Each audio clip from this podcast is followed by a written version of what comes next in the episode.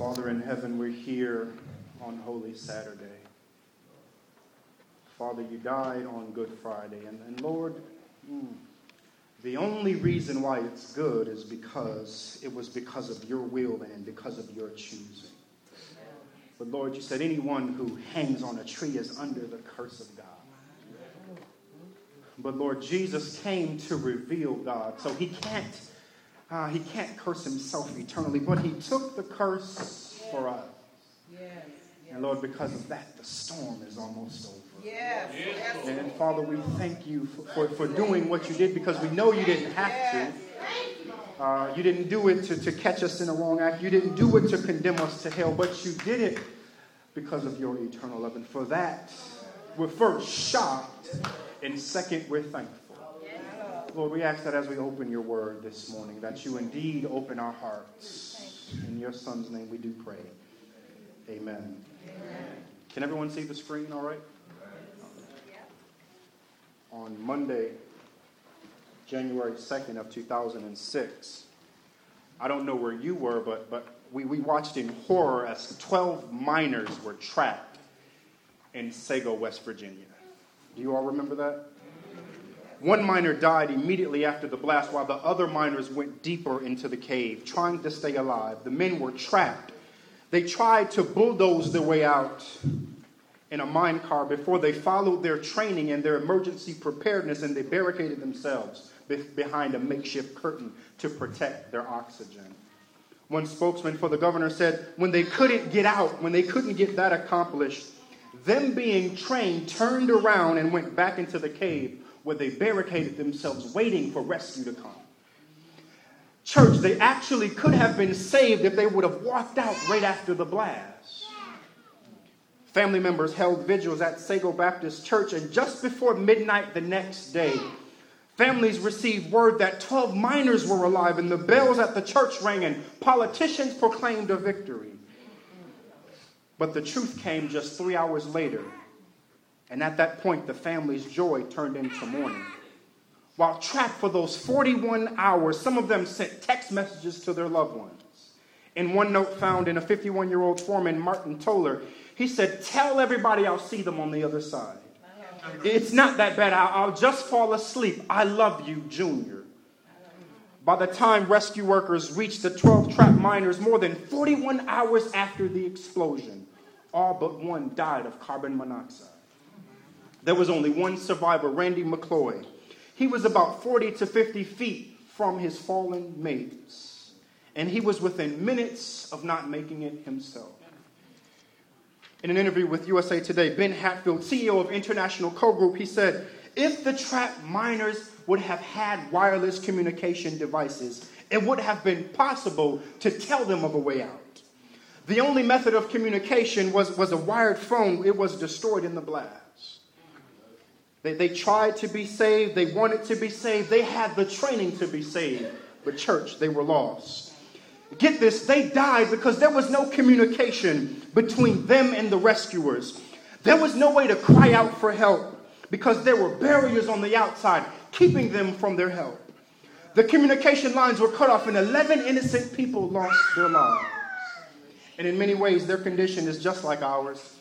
We're trapped here on planet Earth, and there's no way out in our own strength. But if there's a way that we can get a message between us and our Redeemer, then we can be saved. And we're going to see how in this message entitled, He is Able. He is able. Turn again with me in your Bibles to Mark chapter 1. Mark chapter 1. If you didn't permit your Bibles to follow you into the church, it is on the screen. Mark chapter 1 verses 1 to 26. And I'm reading from the New International Version of the Bible. And the Bible says, They went to Capernaum, and on the Sabbath, they go into the synagogue and begin to teach. The people were amazed at his teaching because he taught them as one who has authority, not as the teachers of the law. Just then, a man in their synagogue who was possessed by an evil spirit or an unclean spirit cried out, What do you want with us, Jesus of Nazareth? Have you come to destroy us? I know who you are, the Holy One of God. But Jesus said, Be quiet. Jesus said sternly, Come out of him And the evil spirit shook the man violently and came out of him with a shriek. Since the beginning of time, there have always been two types of people not three, not four, not five, but two types of people those who know God and those who know about God. One leads to life and the other leads to death. And our story this morning shows us the stark contrast between the two groups of people. It's after the showdown in the wilderness that Jesus begins his public ministry. He has defeated Satan in private, and now he's going to confront Satan in public. Luke 4:14 says Jesus returns to Galilee in the power of the Spirit. He is rejected at his hometown in Nazareth, so he moves on to Capernaum. And on his way to Galilee, he calls a few people Andrew, Peter, James, and John. And they forsake their nets and leave their friends and family, and they follow Jesus without hesitation. And the Bible says he, he comes to Capernaum, and when the Sabbath comes, he goes to the synagogue and begins to teach. Jesus comes to Capernaum, a place of repentance, a, place of comfort, to begin his saving mission. He has an appointment to get to, and, and he hurries in anticipation. Capernaum is on the western shore of the Sea of Galilee. It's occupied by a detachment of Roman soldiers whose commander actually builds the synagogue to gain approval with the people. Capernaum is a place of excessive pride because of the wealthy people who live there. And being on the highway between Damascus and Egypt, Capernaum is a place of custom and, and, and immigration. Jesus can reach a cross section of people in the name of the Father. They rejected him in his hometown, surely they will receive him here. He hears that John is in prison, and Jesus ignores that news and goes to Capernaum. Matthew says when Jesus goes to Capernaum, prophecy is being fulfilled. He says, The people living in darkness have seen a great light.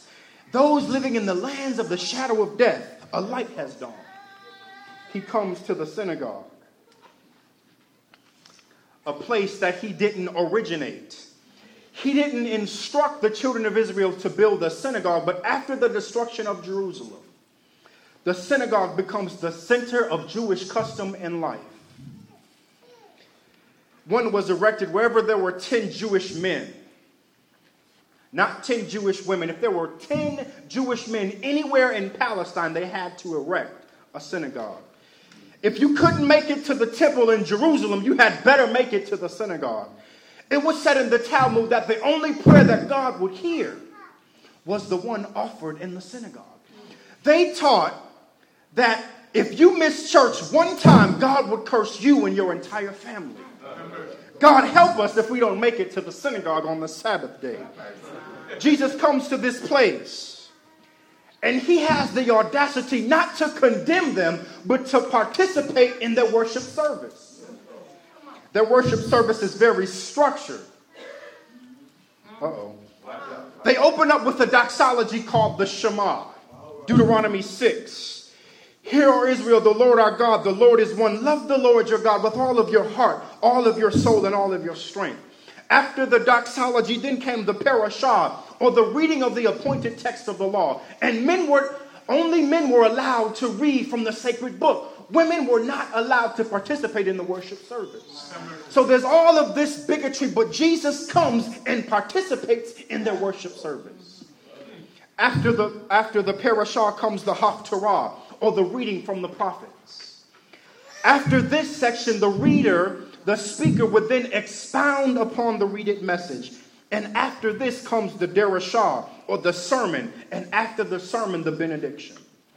Jesus is probably participating in the haftarah, or the reading from the prophets, the same way he did when he went to his hometown in Nazareth. And when Jesus comes into church, and he begins preaching and teaching, the Bible says that the people are amazed at his teaching because he teaches as one who has authority, not as the teachers of the law. when Jesus preaches, conviction touches the heart. When Jesus preaches, salvation is made clear in the soul of the hearer. There is a marked contrast between the preaching of Jesus and the preaching of the scribes or the teachers of the law. The Greek calls them the grammates, where we get our word grammar. They were very educated people. They were the Sabbath school superintendents, the scribes. They are the interpreters of Scripture. The scribes, they are the teachers of Scripture. The scribes, they are the judges of anyone who reject their interpretation of Scripture. And because knowledge of the law is a necessity to become a scribe, you're not born into the position. Ah, God help me.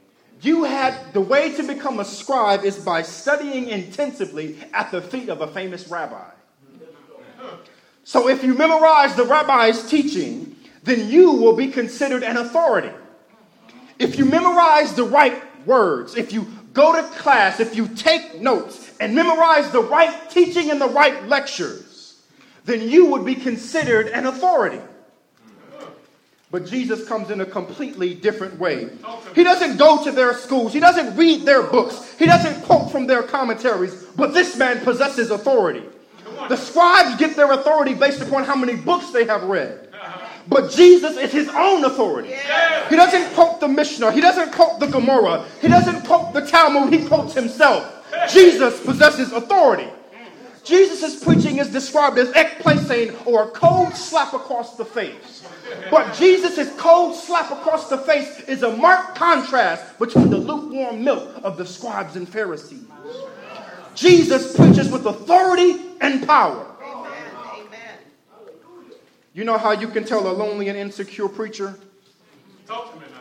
Maybe I'm telling on myself or, or, or, my, or, my, or my mates, but as soon as they get a preaching appointment, as soon as they get a preaching appointment, the first thing they do is run to the library and start grabbing commentaries and dictionaries to see what other people have said about God's word. They are lonely and afraid inside. They are actually afraid of the word of God. They want to be reflectors of other people's thoughts. They are afraid to sit alone with God's word and allow God to communicate with them through his holy word. They want to see what other people have said. If you're in college, you know that's called secondary sources. A secondary source is something that someone has said about a primary source. Why don't you go to the primary source and be changed so you can have authority? We can be like Jesus in our teaching and our preaching, but we have to spend time in his presence and allow him to reach us. Don't be like the teachers of the law. Uh, people don't need more orthodoxy. They don't need more scholars. They don't need another fundamental belief. They need people who speak with spiritual authority. That's right. Uh, we need people who are God chasers. People who don't restrict God to where he was in the past, to what people wrote about him. They seek God where he is now, not where he was 50,000 years ago, if there was such a thing. People who restrict God to where he was, they are liable to become Pharisees and Sadducees. But a person who is a God chaser, a God stalker, they go beyond all that stuff. They, they go beyond orthodoxy, they, they go beyond beyond commandment keeping. They, they go beyond. They go beyond doctrinal arguments and seek God for Himself. People who possess spiritual authority. You got to get to the place where you stalk God. Where he has to put a restraining order out on you and you violate it day after day after day. Chain yourself to his throne and don't leave until you get a word from him.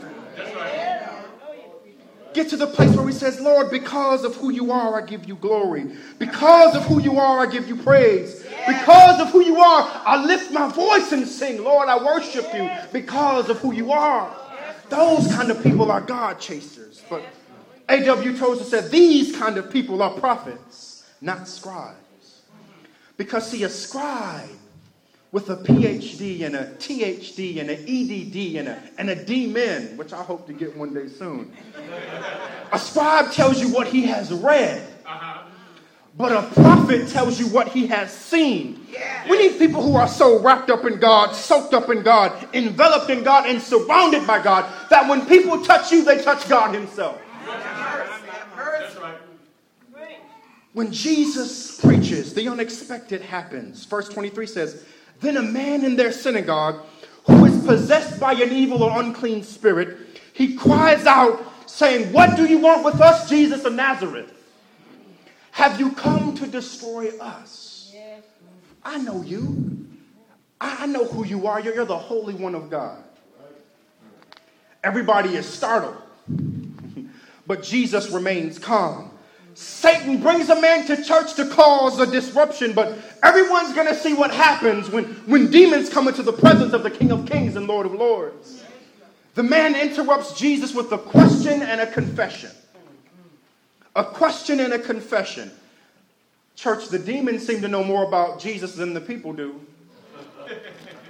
The, the demons seem to know more about God than the people who are in God's church on God's day reading from God's book.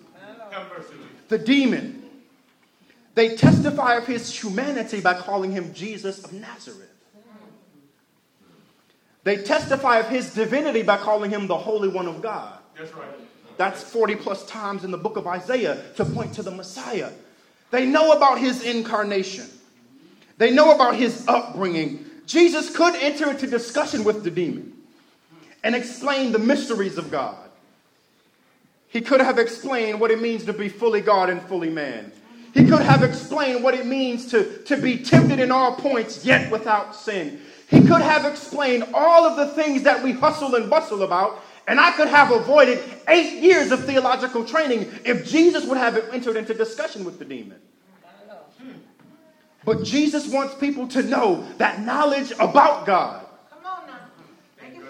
does not equal saving knowledge. This man was caught up with the curiosity of sin. He was enticed to play with temptation until he gets to the place where Satan takes possession of his entire being. Satan brings this man to church to disrupt service, and the demon cries out, Jesus of Nazareth, what do you want with us? The man wants, he wants to do right, but another spirit takes control of him. He is in the very presence of Jesus, yelling at the one who created him and the one who gives him life. The man is in the synagogue on the Sabbath. So he knows about the law of God. He knows who the Son of God is. He knows about the incarnation.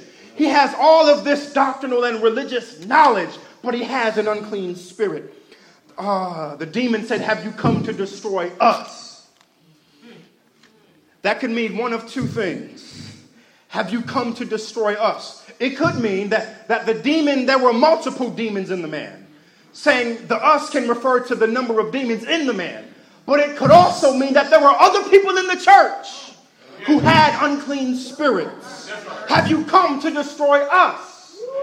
What do you want with us? Don't, don't you know that last night I did X, Y, and Z? What do you want with us? Don't you know that I smell like alcohol and liquor? Jesus, what do you want with me? The man was just like the people. They, they, they wanted to change. They, they tried to change. They had the desire to change. They thought if they studied their Sabbath school lesson and, and listened to their teacher, you know, the ones who carry the big study Bible, the ones who quote the commentaries verbatim. They did all of that, but no power came from it. They had the right day, the Sabbath. They, they had the right place. They were in the synagogue. They were even in the right city, Capernaum. And they thought that they had the right teachers. Church, they had the time, they, they had the place but they could not get delivered because they had the wrong person. You know, we, we well, may, uh, maybe not you, but, but me, we, we're the same way. We have unclean spirits, but we dress them up with orthodoxy. We, we think that we are better than people who have visible problems. Lord, I'm not like this person or that person. Lord, I have a degree. I, I did this thing and, and that thing. But whatever the case may be, we all need to be delivered because we have an unclean spirit. If we're really honest with ourselves, we would, we would declare that, that we have an unclean spirit. If it's not alcoholism, then it might be jealousy. If it's not pornography, then it's self righteousness. The man was in church, but he still couldn't save himself.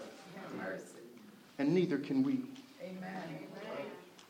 For many years, for many years, I would watch Steve Irwin, the crocodile hunter on the Animal Planet. You know, when, when we got to the place where we had cable. Some of y'all know what I'm talking about.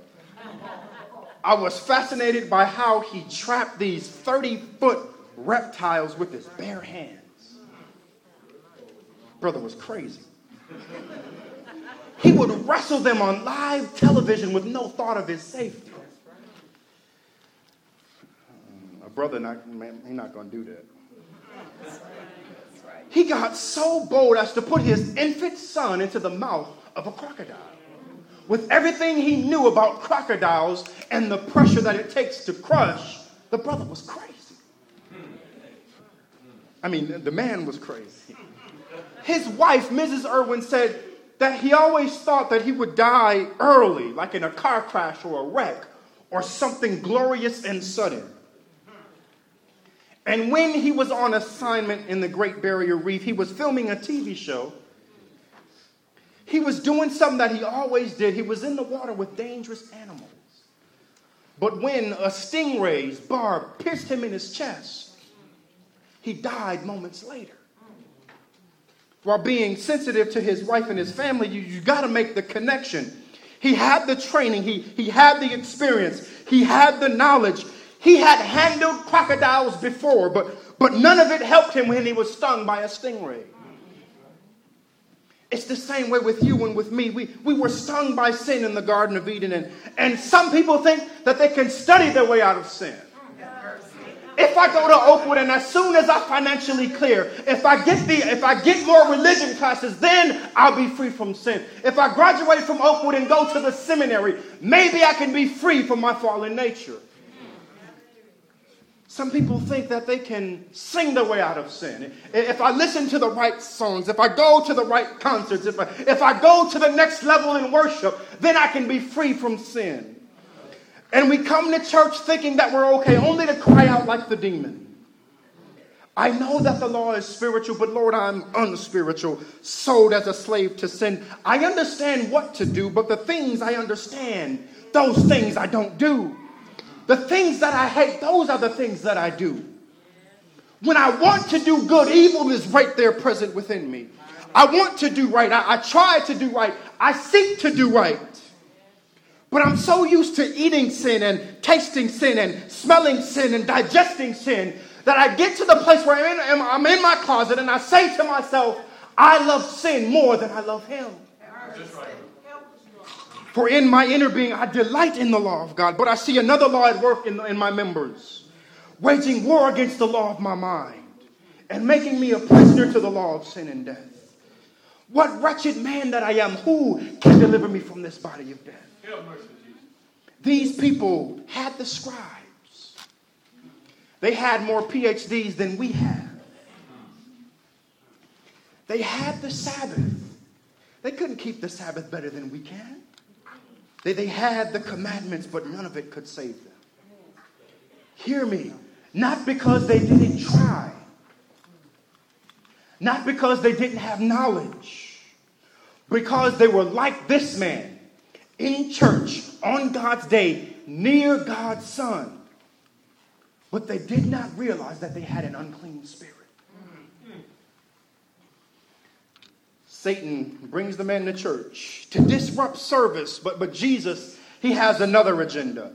This man could only speak the word of Satan, but his unspoken cry was heard from his heart. The man tried to reach out to Jesus, but Satan took control of his vocal cords. But Jesus looked beyond the dirt and beyond the stain and he says, Be quiet and come out. Yes. I'm not going to debate with you about my identity. I'm not going to enter into theological discussion with you. Shut up and come out. And when Jesus delivers him, he begins crying and praising God for his deliverance. Jesus defeats Satan in heaven. He defeats him in the wilderness he defeats him in a place where there is no sin. He then defeats him in a place where there is lots of sin. Then he defeats him in church where people who don't know that they have sin. It does not matter the place, Jesus is able. If your sin is secret, Jesus is able. If your sin is private, Jesus is able. If your sin is public and garbed with religion, Jesus is able. When you have the silent frustrations in your mind. He, he can break through all of the shadows of the past you left behind. When the enemy comes running, ranting, and warring, Jesus is able to show himself strong in the midst of it all. Even though the devil reminds you of defeated times before. One defeated battle doesn't mean you've lost the war. Jesus says, shut up and come out. He doesn't debate, he doesn't discuss, he doesn't deliberate. He said, shut up and come out. Well, well preacher, that, that's much easier said than done.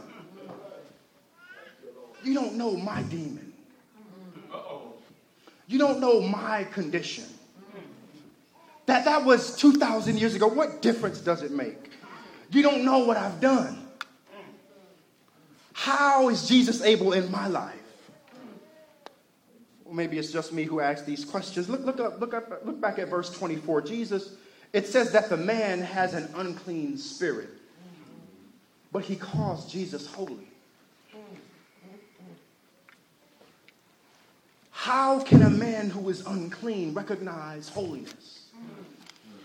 He says, I know who you are. You're the Holy One of God.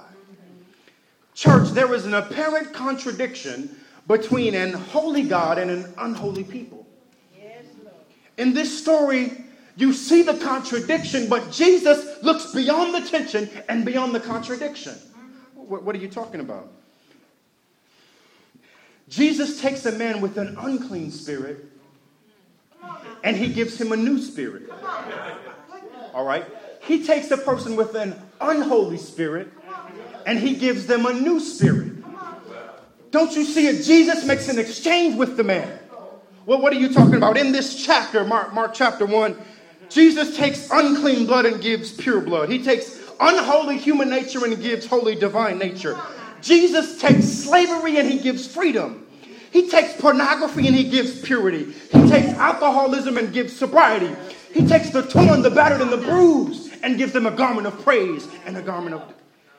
Jesus, he takes our mess and he gives us a new start. He makes an exchange with us. The man wanted to argue, but Jesus gave him rest. The man wanted more doctrine, but, but Jesus gave him the truth. He said, Shut up and come out. And if Jesus can do that by just speaking to a man that Satan brought to church, what is there that he cannot do for you and for me? Let's, let's make it plain. Jesus, in Ezekiel 36, 25 to 27, God talks about all of the things he's going to do. Before you can do anything, before you can change yourself, God says, I'm able to do all the things that you cannot do. Amen. I will sprinkle clean water on you, and you will be clean. You can't wash yourself. You can't put yourself in the washer and dryer. You can't take a shower. God says, I will pour clean water on you. I will cleanse you from all of your impurities. I will give you a new heart and put a new spirit in you. I will remove your heart of stone and give you a heart of flesh. I will put my spirit in you. I will move you to keep my laws and decrees. Before you can do anything, God does everything. Yes, that's right. Church, the new covenant says before you even repent and feel sorry for your sin, God gives you a new heart. Yes. That's right. Jesus does for us what we cannot do for ourselves.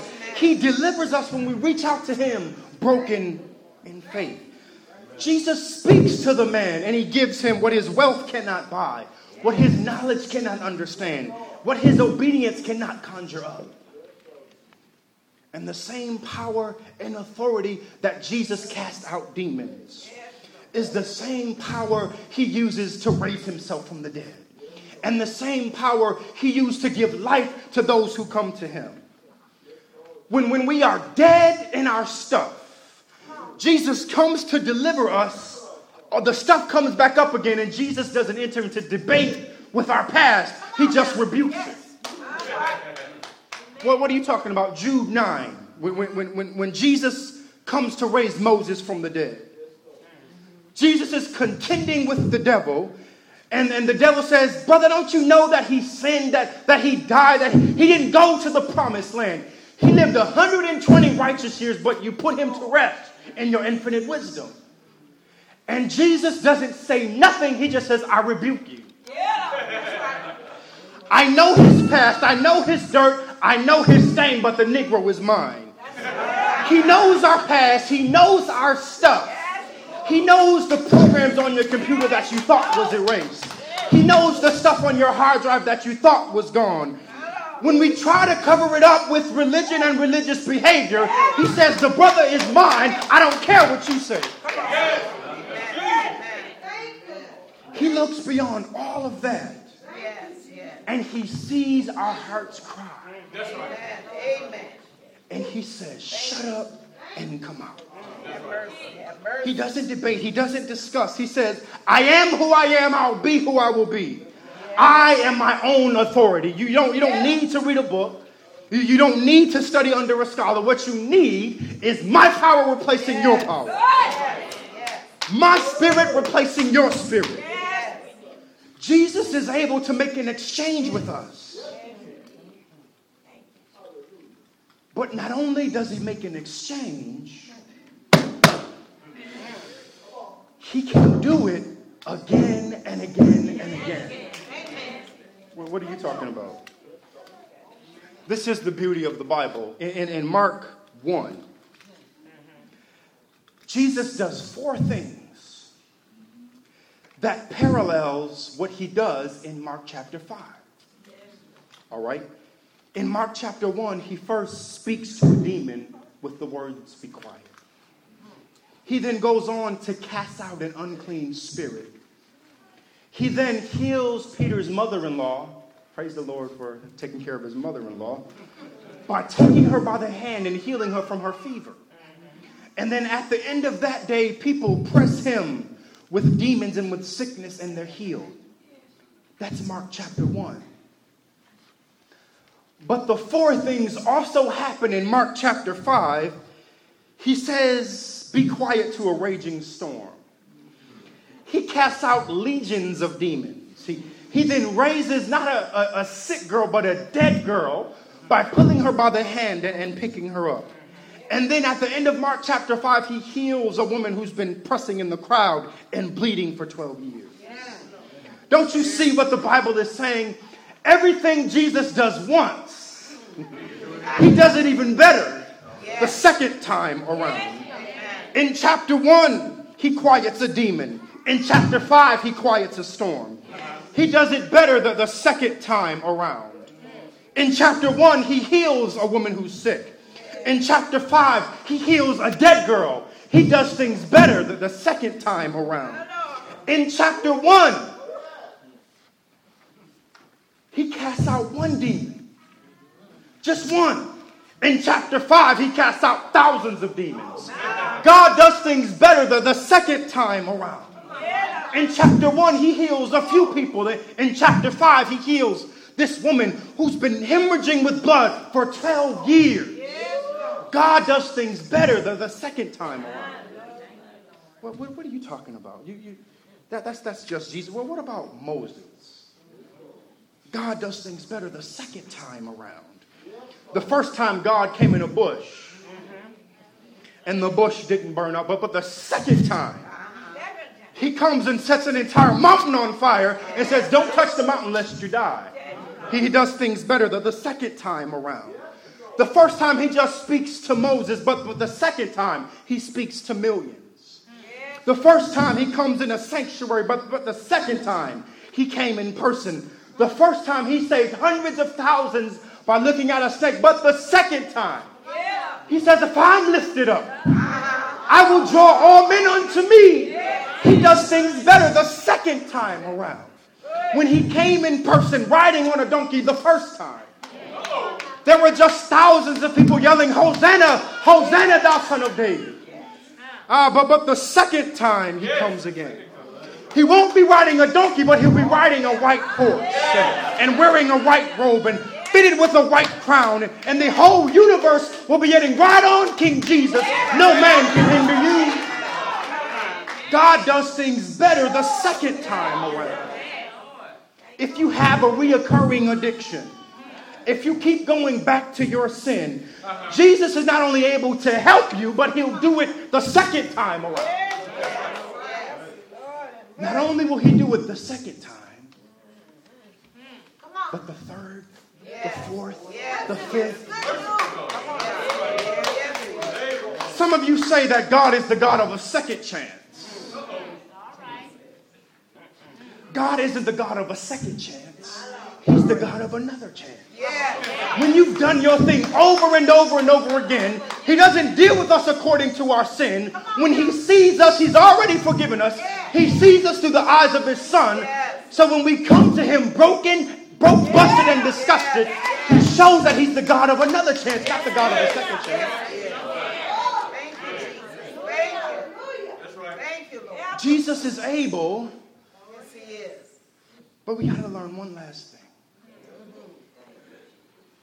The Bible, oh God help, says that the demon cried out to Jesus. The word in, in Mark is anakrezo. In the Gospel of Mark, it's used where demons cry out to Jesus. It means to cry from the depths of the throat. It, mean, it means to cry from the depths of your being. Anakrezo. In the Gospel of Mark, you have demons crying out. But in the Gospel of Matthew, you have people crying out. And see, when demons cry out, they cry to debate, they, they cry to discuss. But when people cry out to Jesus, they cry because they need to be saved. Yes. Yes. In Matthew 9 27, a blind man cries out for help. In Matthew 14 30, Peter cries out, Lord, save me. In Matthew 14 23, a mother cries out for the healing of her son. In Matthew 20 31, two blind men cry out to Jesus, saying, Have mercy on us, thou son of David. Yes. What's the point? You got to learn how to cry. Yes, yes. You have to get shameless with your plea sometimes. Yes. When Jesus comes close to us, we have to say, Lord, I'm telling you right now that I love sin more than I love you. Have mercy.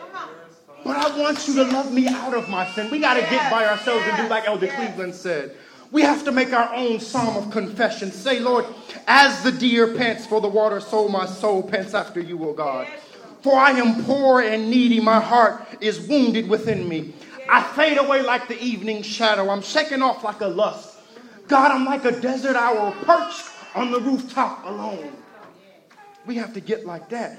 God, my days are like the evening shadow. I wither away like grass. My soul thirsts for you. My, my body longs for you in a dry and weary land where there is no water. When we get like that with God, saying, Lord, take my heart because I can't give it to you. I need you to make it pure because it's all dirty inside. Keep it because I cannot keep it myself. Save me in spite of my weak self, my, my unchristlike self, my, my, my, my demeaned self. God, take that. And when we cry out to God and say, Lord, you shape me into the person that you want me to be. When we learn how to cry. I don't know how many of you are mothers, but when a baby is born, the sign, the external sign of life that they breathe is when they cry. You, if you have an attentive ear and the baby's yours, you learn to get attentive to their needs. When they cry, they're not making fun of you. They're, they're, they're not looking down on you. They're, they're not manipulating you. They're babies. And to communicate their needs, they cry. They, they cry when they need to be changed. They, they cry when they're hungry. They, they cry when they need to be burped. They cry because you're their mother and you're supposed to understand their heart's cry. There are different cries, but, but when we cry, Jesus is able to hear all of the cries of the universe and meet us and attend to our needs as if we're the only person crying in the universe. We have to learn how to cry.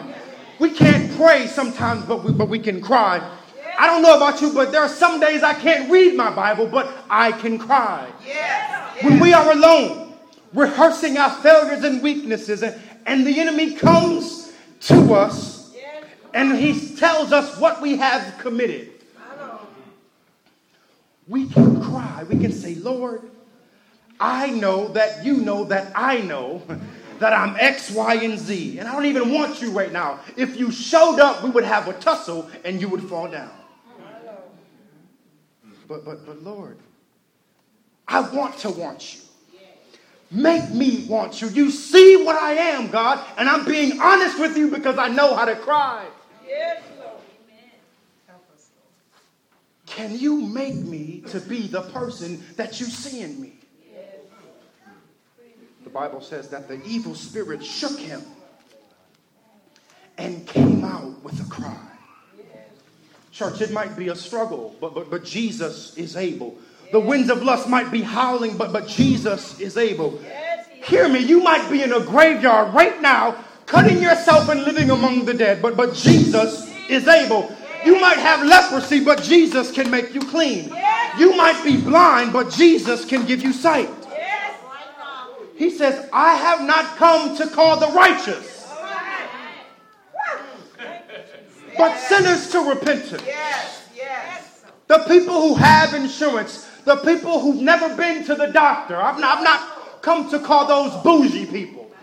I've come to those who know that they're weak, who know that they're sheep, who know that they're human.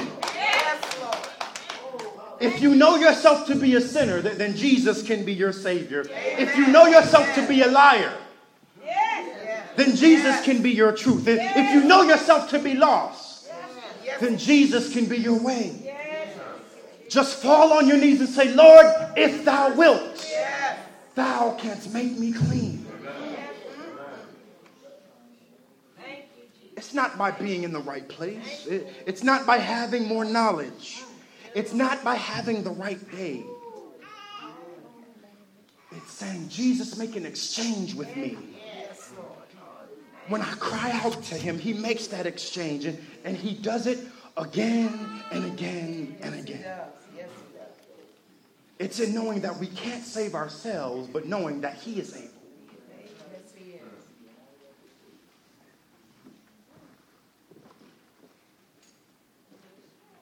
There was a group of soldiers. They were returning from their, their deployment. And if you know anything about the military, when you come stateside, you have some psychedelics. And if you if you fail the psychedelics, you can't leave base until you debrief. And these soldiers came stateside from, from fighting battles that, that no one should have to fight. and they come back to their base and they, they go through the evals and say, I need some freedom. I, have been in the desert all of these months. I need some water. And they go through the evals and, and they leave base. But they hadn't been cleared yet. Their commanding officer said, Don't leave base. I need to approve your debriefing. But when you have some young 20 year olds who, who, who, who've been in a foreign place for months, and when they get back home, they want to do what they want. They left base without permission, and, and they go to the beach, and they see water for the first time after a long deployment. They're, they're, they're directly disobeying their commanding officer. They're standing on the sand, talking amongst themselves, saying, You know, the brother told us not, not, not, not to come here. He told us not to leave, but we're here now we might as well get our money's worth. We're, we're here, we can't go back. We're already in trouble. Let's get in the water. And they get in the water and they feel they feel the waves and, and their hair gets wet. And they feel what it's like to feel after you've been in the desert and you're getting cold water. But they, they hear the Jeep driving up on the beach. And they're swimming out to the deeper waters, and the commanding officer gets out of his Jeep and he stands on the shore, yelling at them and cursing at them, saying, I told you not to leave, now I command you to come back. And they said, there's a brother joking, he, he just messing with us, he, know that we're 20 something. Let me do me. And they keep on swimming, and when they get further, they can't hear their commanding officer anymore. They just see him stumping around, yelling obscenities at them. And out of the four soldiers, three of them come to their senses and they turn around and swim back. And when they get back to shore, they're, they're, trying to console the commanding officer. But the commanding officer is still upset because there's one soldier left in the water. And he's yelling at the man, I told you to come back. Come back now. But the soldier is so far, he doesn't hear him. Have mercy. And he keeps on swimming further out because he likes he gets in his mind, maybe I, I should go back. I, am I'm, I'm in defiance of my commanding officer. Let me turn around because this ain't my mistake. And when he turned around, he went under the water. And when his body washed up to shore, the commanding officer was still yelling at the soldier.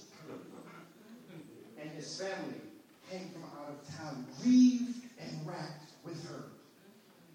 They're thinking that their son is going to have a military funeral with full benefits. He, he paid his time. He, he did his thing. He's been loyal to you, now be loyal to us. But the commanding officer put the young soldier under a court martial because he died disobeying orders. No benefits, no funeral, no nothing. You died disobeying orders. So there was a court martial.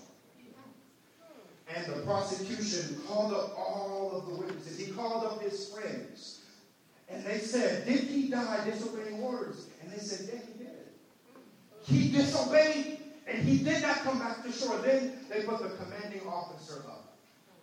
And the prosecutor said, Did he disobey you? He said, Yes, he did. Why are you court martialing him? He, he's going to let bygones be bygones. He said, No, he disobeyed me. He deserves to get nothing. But when cross examination time came, the, the public defender stood up. He looked at the jury, he looked at the family, and he said, I have one question. Just one question. What direction was the soldier in when he died? And the CO said, what? what? What are you talking about? What direction was he in? The brother didn't come back to the shore. What are you talking about? What direction was he in when he died? No yes, no no. What direction was the soldier in when he died? And the commanding officer said, Well, he was on his way back to the shore. Well, he didn't get back to the shore. What direction was he in when he died? It wasn't how far away he was. It wasn't how much strength he had. What direction was he in when he died? That's right. Don't you know that's what salvation is? It's not did you make it back to God? Have you done all of the right things? Does God have your heart? Not are you at his throne? Not are you keeping the commandments? What direction is your life in? That's the question. Does God have your heart, not your being? Amen. What direction is your life in? That's right. That's right. If you want to say, Lord, I'm not everything that I should be. I'm just like that soldier. I've been disobeying, but I come to my senses. I don't have the strength to come to shore, but I want you to connect with me and save me because I cannot save myself. Amen. Amen. That's your desire. I want you to to your feet on your own.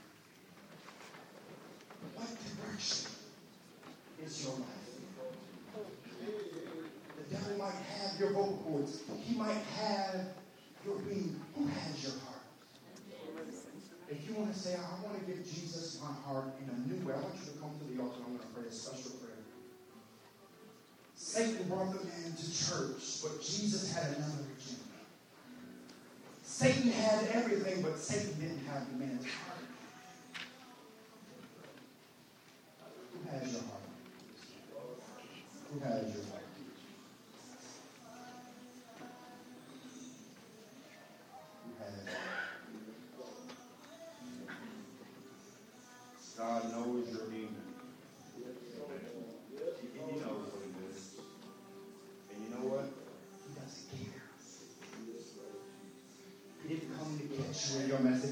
didn't have to leave heaven to catch you.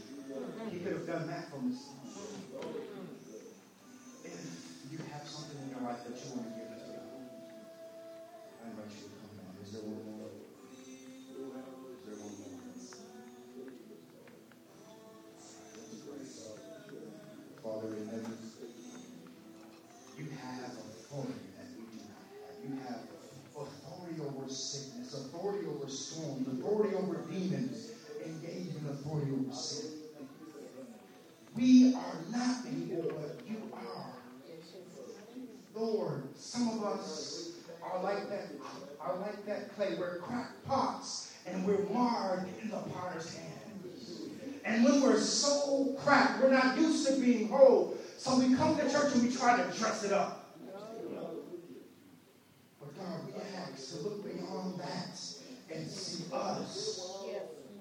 See us, God.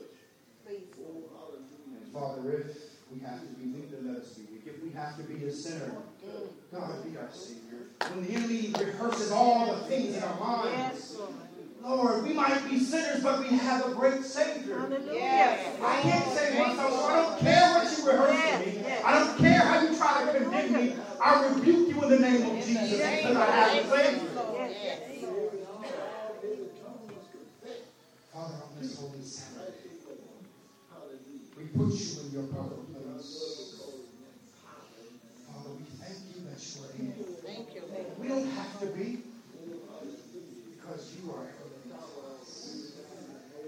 Father, there are people here who have different things, different issues, different problems in their lives. Lord, I ask that you meet them at the point of their need.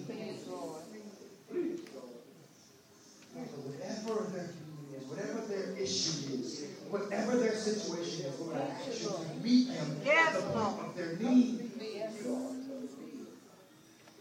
Father, that is our prayer, that is our plea. In your name we ask all of these things. In Jesus' matchless and perfect name. Amen. Amen.